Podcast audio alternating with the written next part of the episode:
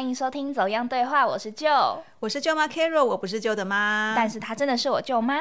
哎，暑假到了，虽然说疫情还在持续，可是我看已经有很多人出去玩了，各个景点人潮都陆续回来了。说实在的，我也是有一些蠢蠢欲动哎。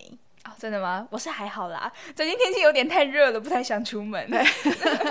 哎，其实从孩子还小，我大概。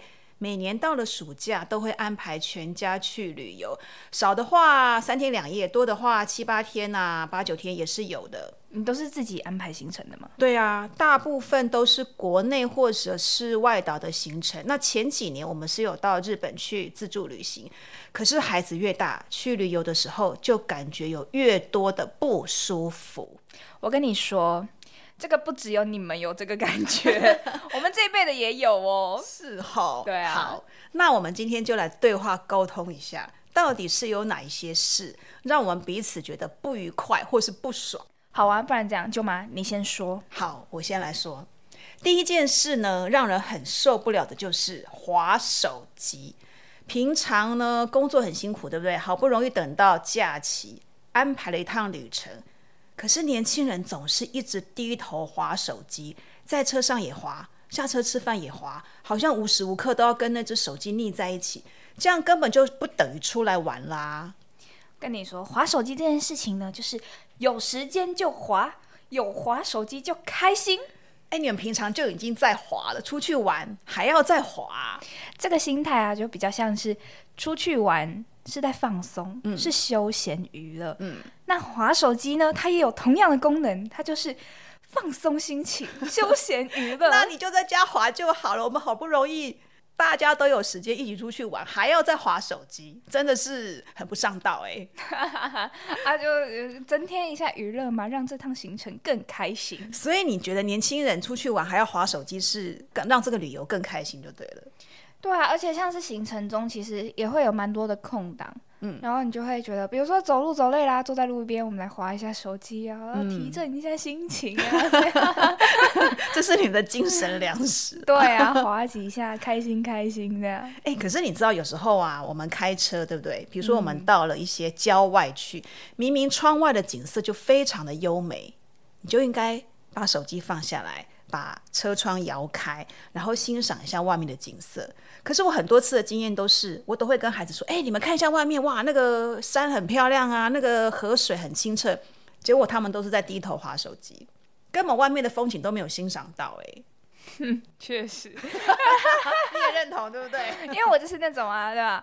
偶尔看一下窗外，就哦漂亮，然后顶多就拍几张照片，然后上传什么 Instagram 之类的，然后就表示说哦，我看到漂亮的景色，好，就这样。感觉好像就是到此一游，我来看过、玩过，这样就好了。对啊，就不会像可能像你看，像古人就会看到那好山好水，就做出什么好诗词。那是因为他们没有手机，不好玩，他们就只能作诗词。我们现在有手机，好玩呢，我们就划手机。好了，我是不明白那个。手机里面那个世界到底是有多吸引人了？虽然我平常也是会划手机，可是出去玩的时候，我会尽量把手机放下来，就是它的功能就变成是相机的功能这样子。嗯，对。好，第二件事情啊，提到这个刚才提到拍照，对不对？很奇怪哎，年轻人就是不喜欢拍照，不然就是拍照的时候都要摆臭脸。讲到这一点，我也是满满的怨言呐。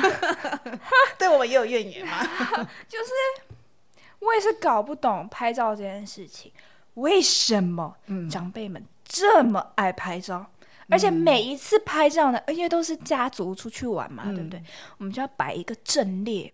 就比如说，哎，来来来，我们现在到哪个地方？来，我们拍一张照，然后就所有人站得直挺挺的，嗯，然后就说来三二一，我们来摆一个 pose 哦，然后就耶，比爱心，比赞，然后我就觉得啊，到每个地方都在做这件事情，不觉得无聊吗？我我先解释一下，你刚才讲那个阵列啊，我说实在，我也不太喜欢这种拍照方式啊，因为就觉得很古板嘛，嗯，可是你知道，我们为了想要节省时间，要集合这么多人。那我们排阵列是最容易的方法嘛？如果说你好不容易把大家召集起来，然后你又要想一些拍照的姿势，因为毕竟不是每个人都这么有创意，对不对？嗯，那可能就要花费很多时间。那有些人就会更不耐烦，尤其是你们年轻人，觉得拍个照干嘛搞那么久？所以呢，排阵列比耶大概就是最简单的方法。但又回到一个问题嘛，就是到底为什么要拍照？有什么好拍的？你每次出去玩都这些人啊，就觉得啊，哎呦，没有拍照其实没什么关系嘛。哎，没有没有没有，这个年轻人你就不懂了。拍照就是为了要留下纪念。其实我年纪越大呢，我就越有这种感触。所以到每个地方，我都会希望能够拍照留念。为什么呢？因为年纪越大，就越有世事难料的感觉。我出游的时候，常常就会想要把它玩满、吃满、看满。因为也许下次我可能没有机会来了，这是我最后一次来。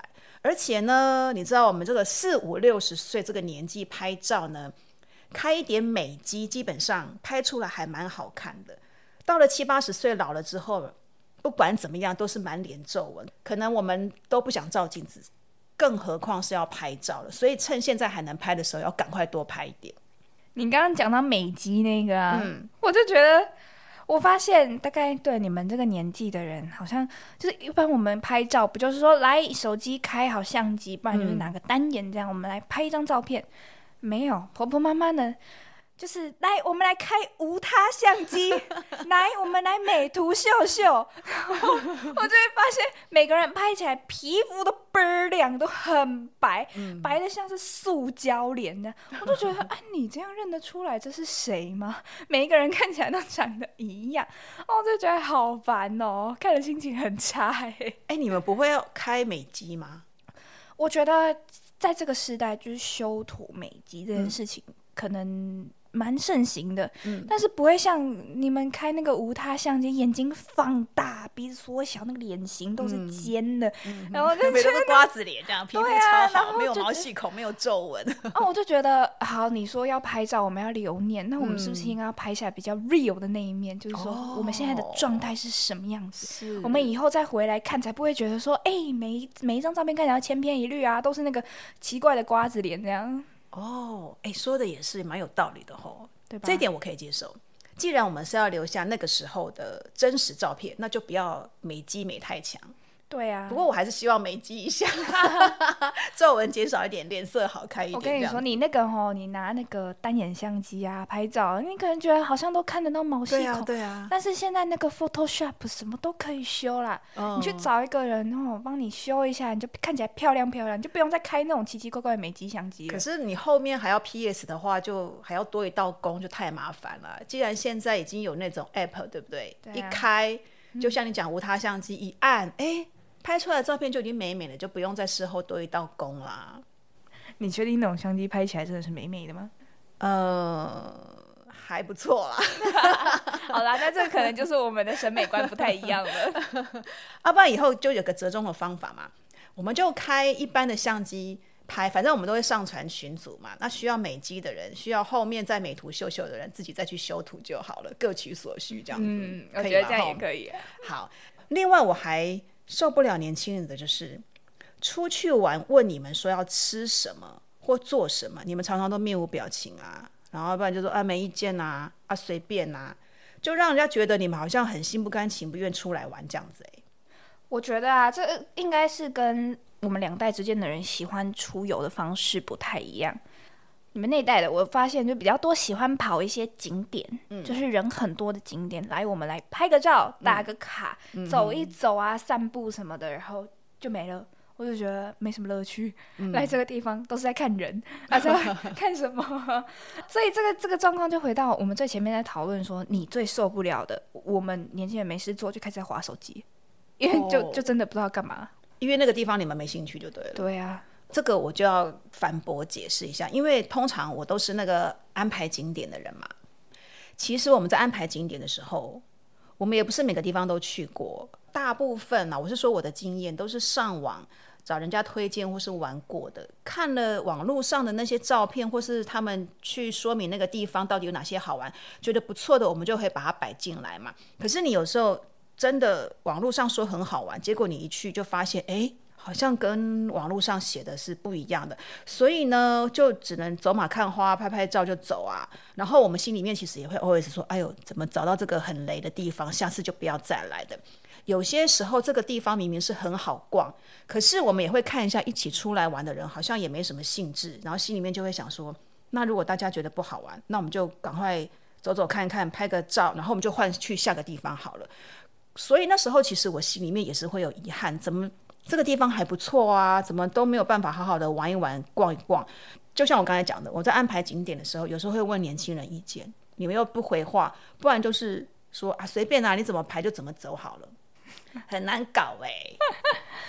讲到这个，我可以稍微先解释一下。嗯，我觉得就是我刚刚有提到说，我们两代的人喜欢出游的方式不一样嘛。嗯，那因为我其实，在旅游杂志打工。所以我就比较知道说年轻的客群他们喜欢做什么样的行程，像是我发现我们喜欢有一些参与感的，就就是我们喜欢找事情做，嗯，像是一些水上活动啊，然后什么浮潜啊、冲浪啊，或是 SUP 啊，你知道，就是在那个海上啊划那个独木舟嘛，有点像是独木舟，然后去看日出啊、看夕阳这种，不然就是露营，现在大家都很喜欢去露营。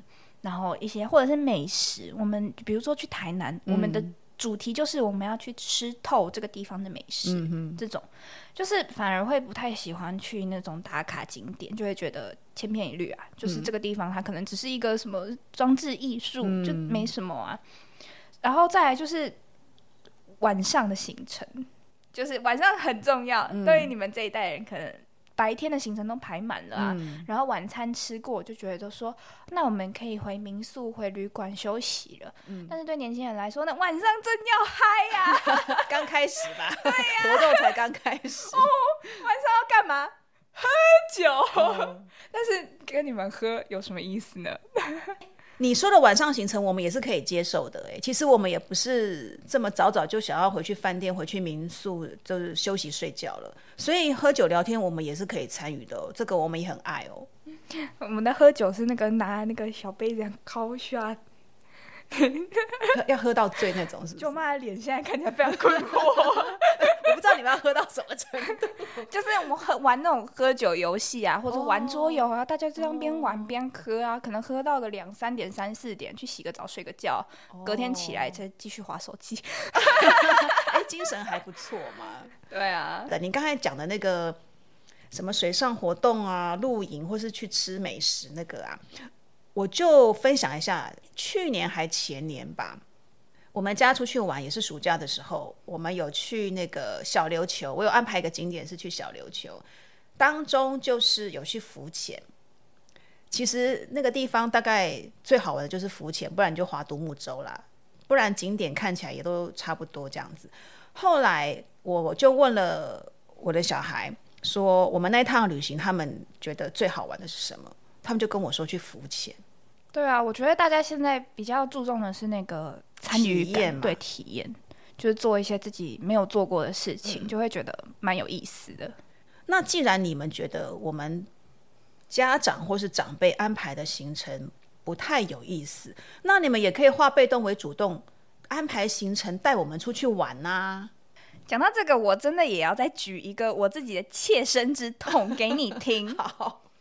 我有提过意见，嗯，就是像我刚才讲的这些东西，我觉得可能以你们这一辈来说会觉得蛮麻烦的。就是我们出去玩，为什么搞这么累呢？嗯，像我前阵子对于露营或者是像水上活动，我非常感兴趣。嗯，我就好，我第一次先跟我的舅舅们说，我想要去露营，很认真的跟他们说我要去露营。嗯，然后他们就跟我说，哦，你要露营哦，我来，我跟你说，我有认识一个露营区。那你下午的时候你自己开车上去绕一圈，你去那个露营区走走一圈回来后，你就可以回来我们家睡觉了。那没有去露营啊，那只是去看露营区。对，我就想说什么意思？然后就我就很认真跟他说，现在露营很热啊，大家都很喜欢去露营，然后在野外这样生活一天，感觉也是别有滋味。然后舅舅就会说。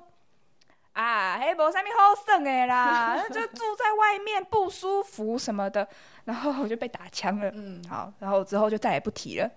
好，这是第一个例子。是第二个例子是有一次是舅妈你们要去屏东嘛，嗯然后那时候我们就想说，那就大家顺便跟着去屏东玩。嗯，而且是过年的时候，对，我想说屏东哦，然后就找到那个大鹏湾，然后我说好像大鹏湾不错，有那个可以坐船出去的那种有旅程。然后那一次，因为我就很认真，我很想要去那边玩，我就把东西都查好喽，把价钱查好，什么时候出航也都查好，周边有什么美食啊、景点什么都查好喽。然后我就跟大家说，哎。那我们明天去大鹏湾啊，我们可以先去坐个船，然后我们再去哪里哪里玩。然后他们一听到坐船，听到关键字就跟我说啊买啦，那就麻烦你买起啦哦什么的。我就很认真的想说服他们，我就被打枪了。我就觉得说不是我没有讲啊，啊我都讲了，我行程也都跟你讲好，说还可以去哪里玩。可是因为你们就不喜欢这种要自己自己下去体验的东西，我就我就觉得啊好为难哦。而且就是我有发现。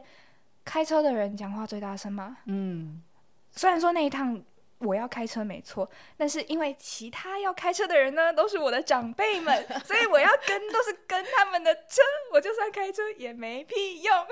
哎，你们那个年轻人这一挂的没有都没有支持你吗？哎，年轻人，你们自己也不团结啊，对不对？哎，也没有啊，他大家都对旅游就觉得还好还好嘛，我还是说想到要跟长辈出去就哎。随便心寒心寒，反正每一次就会觉得每一次旅程好像出去都差不多嘛。哎，怎么办嘞？哎，这个我觉得这个真的是年纪的差距导致我们对旅游的想法、看法、想玩的地方有一些差距，所以导致这些雷事发生。可是你刚才讲的那个晚上大家聚在一起吃吃喝喝聊聊天，我觉得这很棒了。这个我是不会拒绝，而且我觉得大部分的人应该也都还蛮享受。这个欢乐时光的，像我觉得也可以包栋嘛，就是很因为家族人蛮多，我们包一间民宿，然后像你刚刚说喜欢吃吃喝喝，那可能我们有时候聊天不在同一个频率上，那就是你们一坨过去那边聊自己的，我们自己年轻人在这边，比如说打电动啊，或者是我们要玩桌游啊什么，我们就自己来玩，就是大家彼此井水不犯河水，但是我们还是一起玩，在同一个空间跟时间下。各取所需，这样子。对，这样我们都开心。不过你刚才说呢，说到那个民宿包栋啊，我要分享一个我的经验。我记得有一年过年啊，我也是安排了一趟呃家族旅游。我们那趟出去大概有十七、十八个人，你们也有一起去吗？嗯，那一次呢，我们是要去日月潭。事前我就有在征询大家的意见，说，哎，我们到底。决定要什么时候出去玩啊？然后我们到底要去哪里呀？因为你要赶快决定比较好定，不然过年过节的时候房间是很难定的。就大家呢，就是这边讨论一下，那边讨论一下，然后要瞧时间。好不容易瞧定了，我就定了日月潭附近的民宿。可是因为时间决定的比较晚，就是我没有订到那个日月潭的第一排有有 view 的那个民宿。我变成订到第二排，就是它离日月潭很近，可是它是看不到日月潭的。出游那一天呢，就大家还玩的蛮开心的，因为那我记得那一次是我们家族第一次哇十几个人一起出游这样子。然后下午我们不是要 check in 就到民宿了嘛？我的长辈就说：“啊，这包几东西还哇这一集这样子啊，哈，好啊，多家啊，不然都唔免啊，住住我们自己的家也比这边舒服啊。”就开始，我其实我心里面有点不舒服，就觉得，哎，你花了那么多的时间心力，然后好不容易把大家的时间都搞定了，然后你就上网去订，结果呢，怎么一开始就被嫌了这样子？嗯，对，又说啊，这边啊，这种价钱哦，就把我给打脸，然后我心里又开始很凉了，这样子，淌血，真的，哎，我花了那么多心力，怎么会被人家讲这种话？就是提供经验啦。今天如果你不是要自己跳出来主办的人，你是配合的人，人家都帮你安排好了，你去就不要有太多太多的意见。不然最好就是要玩之前，大家还在讨论的时候，你就把你的意见提出来，不要已经到了现场，然后嫌这个嫌那个的，这样子会真的会把气氛弄得很不好。就是如果比较到年轻人的话，那我们嘴巴闭闭，我们就自己划手机，又回到划手机了吧？哎，所以这个是你们怎么样无言的抗议的方法，或是自得其乐的方法就是你知道，我们其实也都知道你们安排行程，那你们可能是下了一番功夫嘛。嗯所以说，因为你们就是可能乐在其中，就觉得这个地方好好玩呐、嗯但是我们就有点 get 不到那个地方好玩的点在哪里。哦那我们要娱乐一下自己嘛，对不对？划手机。哎，刚才我们讲的是我们这两代出去玩的一些呃不太能够磨合的很好的地方嘛，小摩擦对，对对对对。可是我跟我们的长辈出去玩，其实我觉得我们的长辈也不是那么好搞哎、你有没有发现，其实最乐在其中都是你们这一辈的人？哎、我们真的是那个三明治，上有老吧，下有你们年轻人，你们就？被夹在中间。真的，我来讲一下我们的长辈怎么样不好搞好了。他们都是那种早睡早起的，对，所以呢，有时候出去玩到某个地方，可能下午才四五点，玩性正热的时候，他们可能就说：“哎、我们是不是要回饭店或是回民宿休息啦？地被阿嘛呢，被讲暗等啊。”不然就是早上呢，明明我们自己安排行程就不会像跟团那么赶嘛，还在睡觉，他们七早八早就起来了。然后自己起来没关系，还要去到处叫人家说：“哎、好起来，好起来，来讲扎等啊！”哦，就开始要呼朋引伴。这个我真的觉得我也是有点受不了的。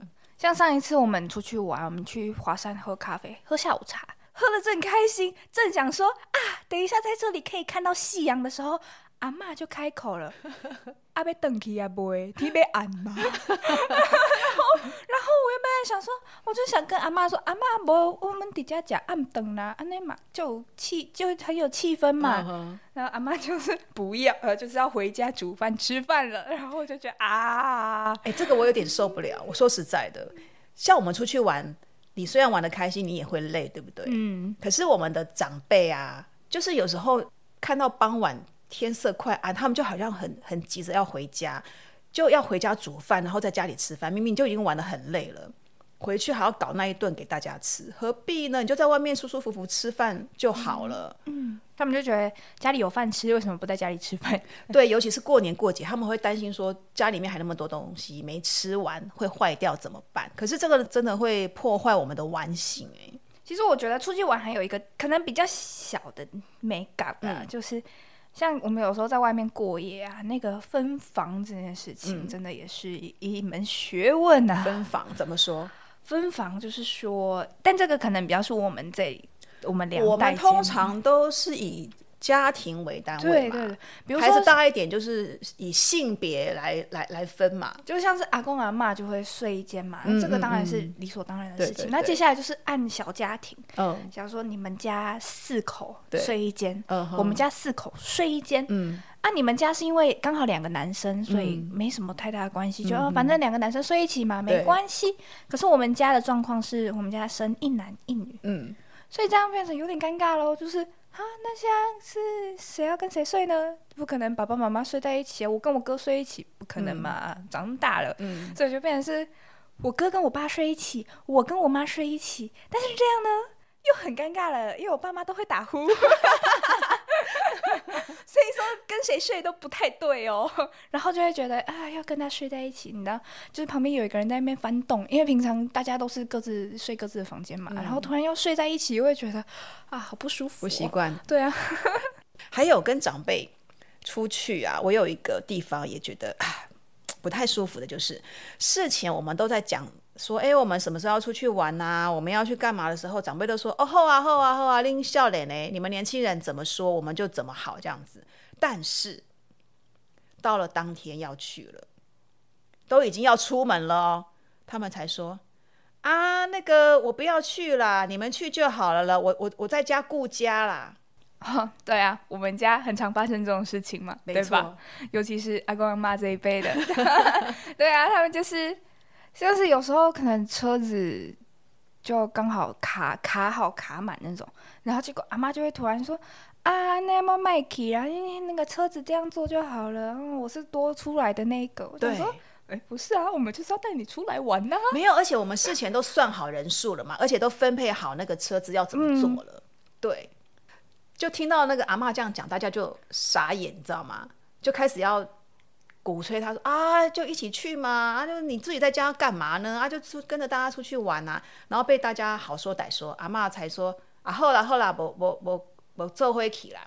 结果呢，我们都已经打扮好了，准备要出门了，对不对？然后阿妈那时候才开始要去装扮她自己，他就看她匆匆忙忙跑进跑出，跑进跑进跑出的，对，然后又拖了很久的时间，对，又又又拖了时间了。所以本来也许早上说八九点要出门的，可能拖到十点十一点，然后下午玩到没多久，又说阿贝来登，所以就真的只是开车出去绕一圈啊，可以回家喽。对，时间就是这样流逝掉了。然后我们因为时间的关系，迫不得已也只好走马看花，拍拍照，然后就回家了。这样子，所以我们其实今天点出了很多点，为什么大家就是会有这种奇怪的旅游形式？不晓得是不是大家又跟我们一样的经验啊？这是我们碰到的状况。这样，还有一个，我觉得跟长辈出游啊。呃，让我也有时候会受不了的，就是不管吃什么、住什么，他们都会问价钱。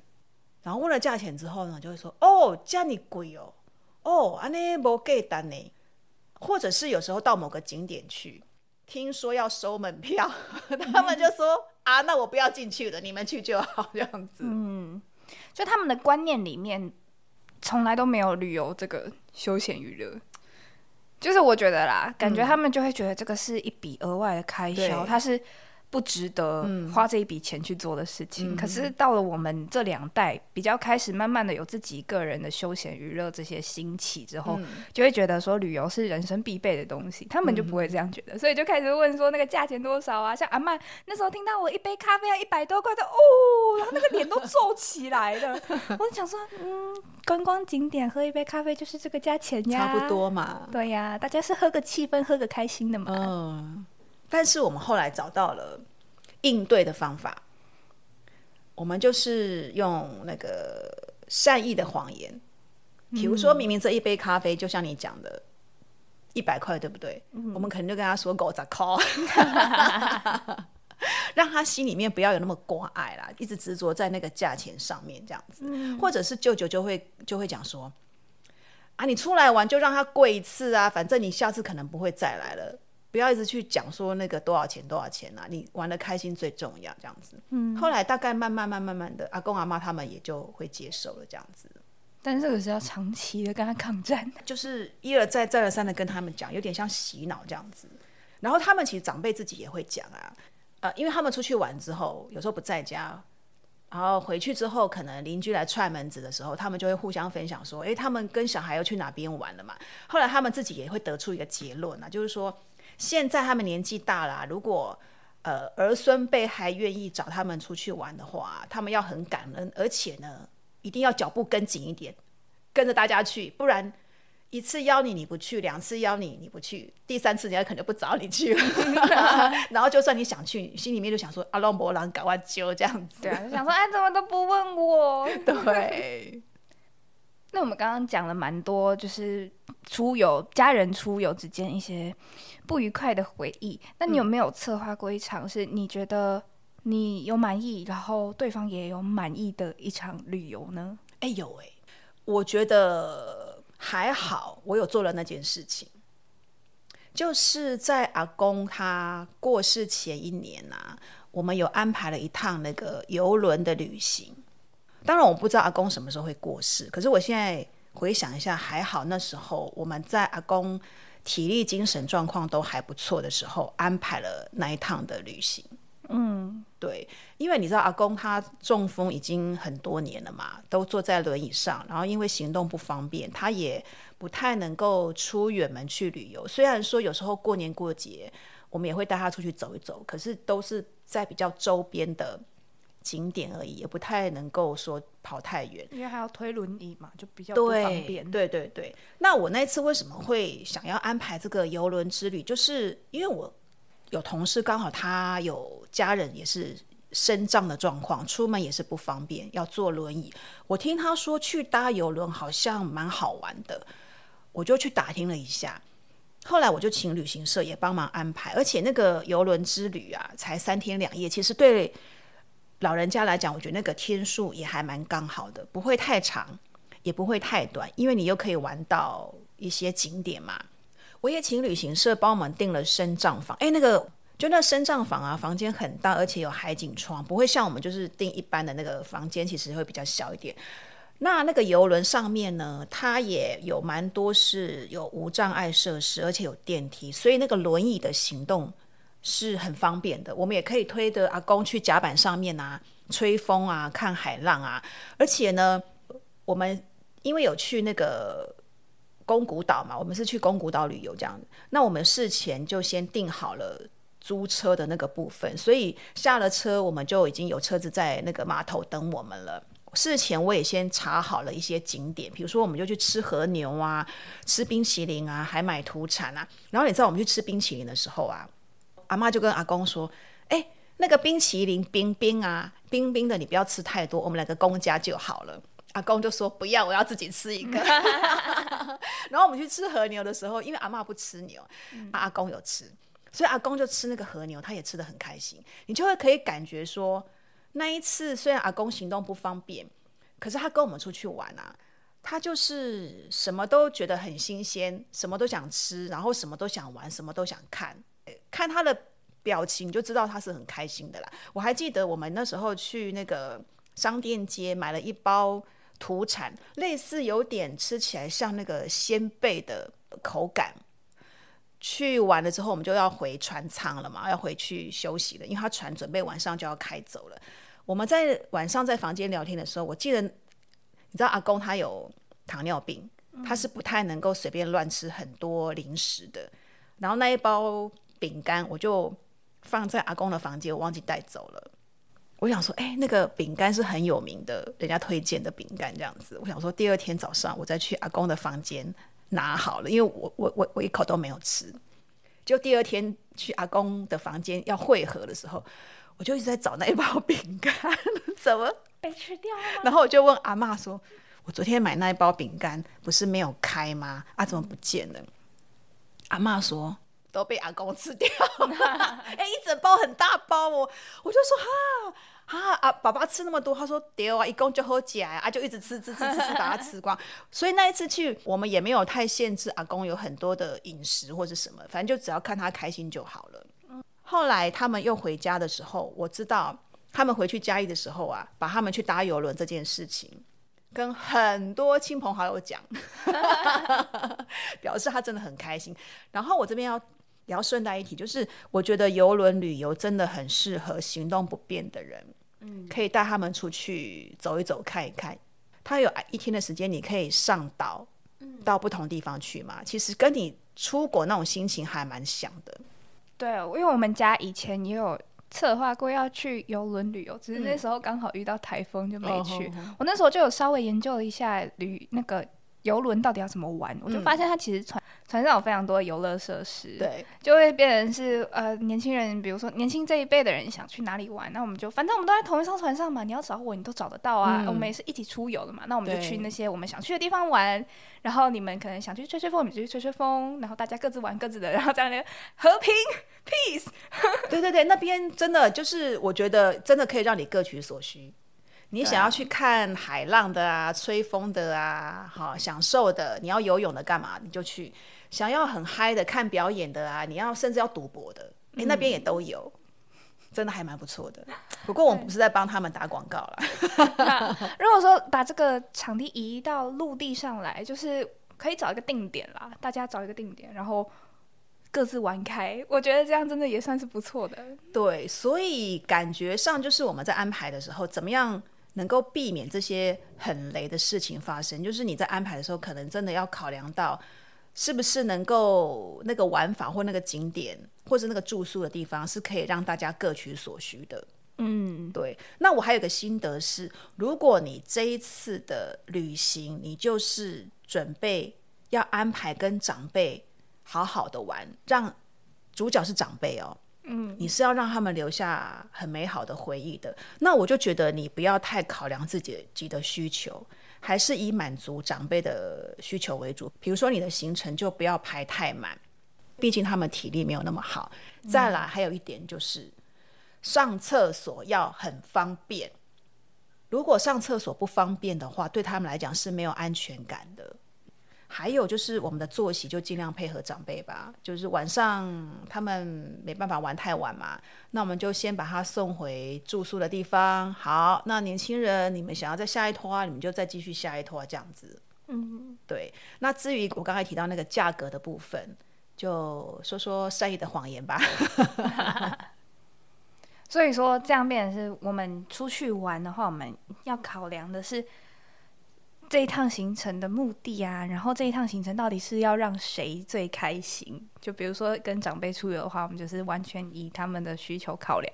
那假如说，比如说我们三天两夜好了，然后年轻人就觉得呃，就是有点就是不舒服，不舒服，就反正就给他盯过去就好了。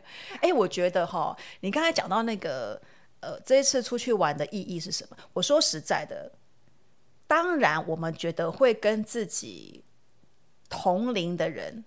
出去玩会比较好玩，嗯，像你一定会觉得跟自己同龄的同学或是朋友出去玩，你们想要去哪边，要要去划水就划水，要去冲浪就冲浪，要去露营就露营嘛。那像我们跟我们同辈的出去玩，我们也觉得我们想要去哪边走走看看，吃吃喝喝。当然，大家因为生活经验比较相近，然后年龄比较相近，就觉得比较好玩。可是。如果今天你是跟家人出去玩的话，我觉得应该是家人在一起有那种交流互动的时间跟空间，那个比较重要。因为像你们年纪越大，跟我们一起相处的时间其实是越来越少了。嗯哼。反过来讲，我们跟我们的长辈那一代的也是，我们跟他们的相处时间也是会越来越少了。所以出去玩，我觉得那个。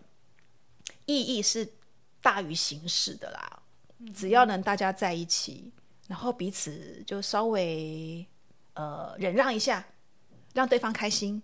其实你看到对方开心，应该自己也会蛮开心的。嗯，就那你觉得呢？我觉得呢。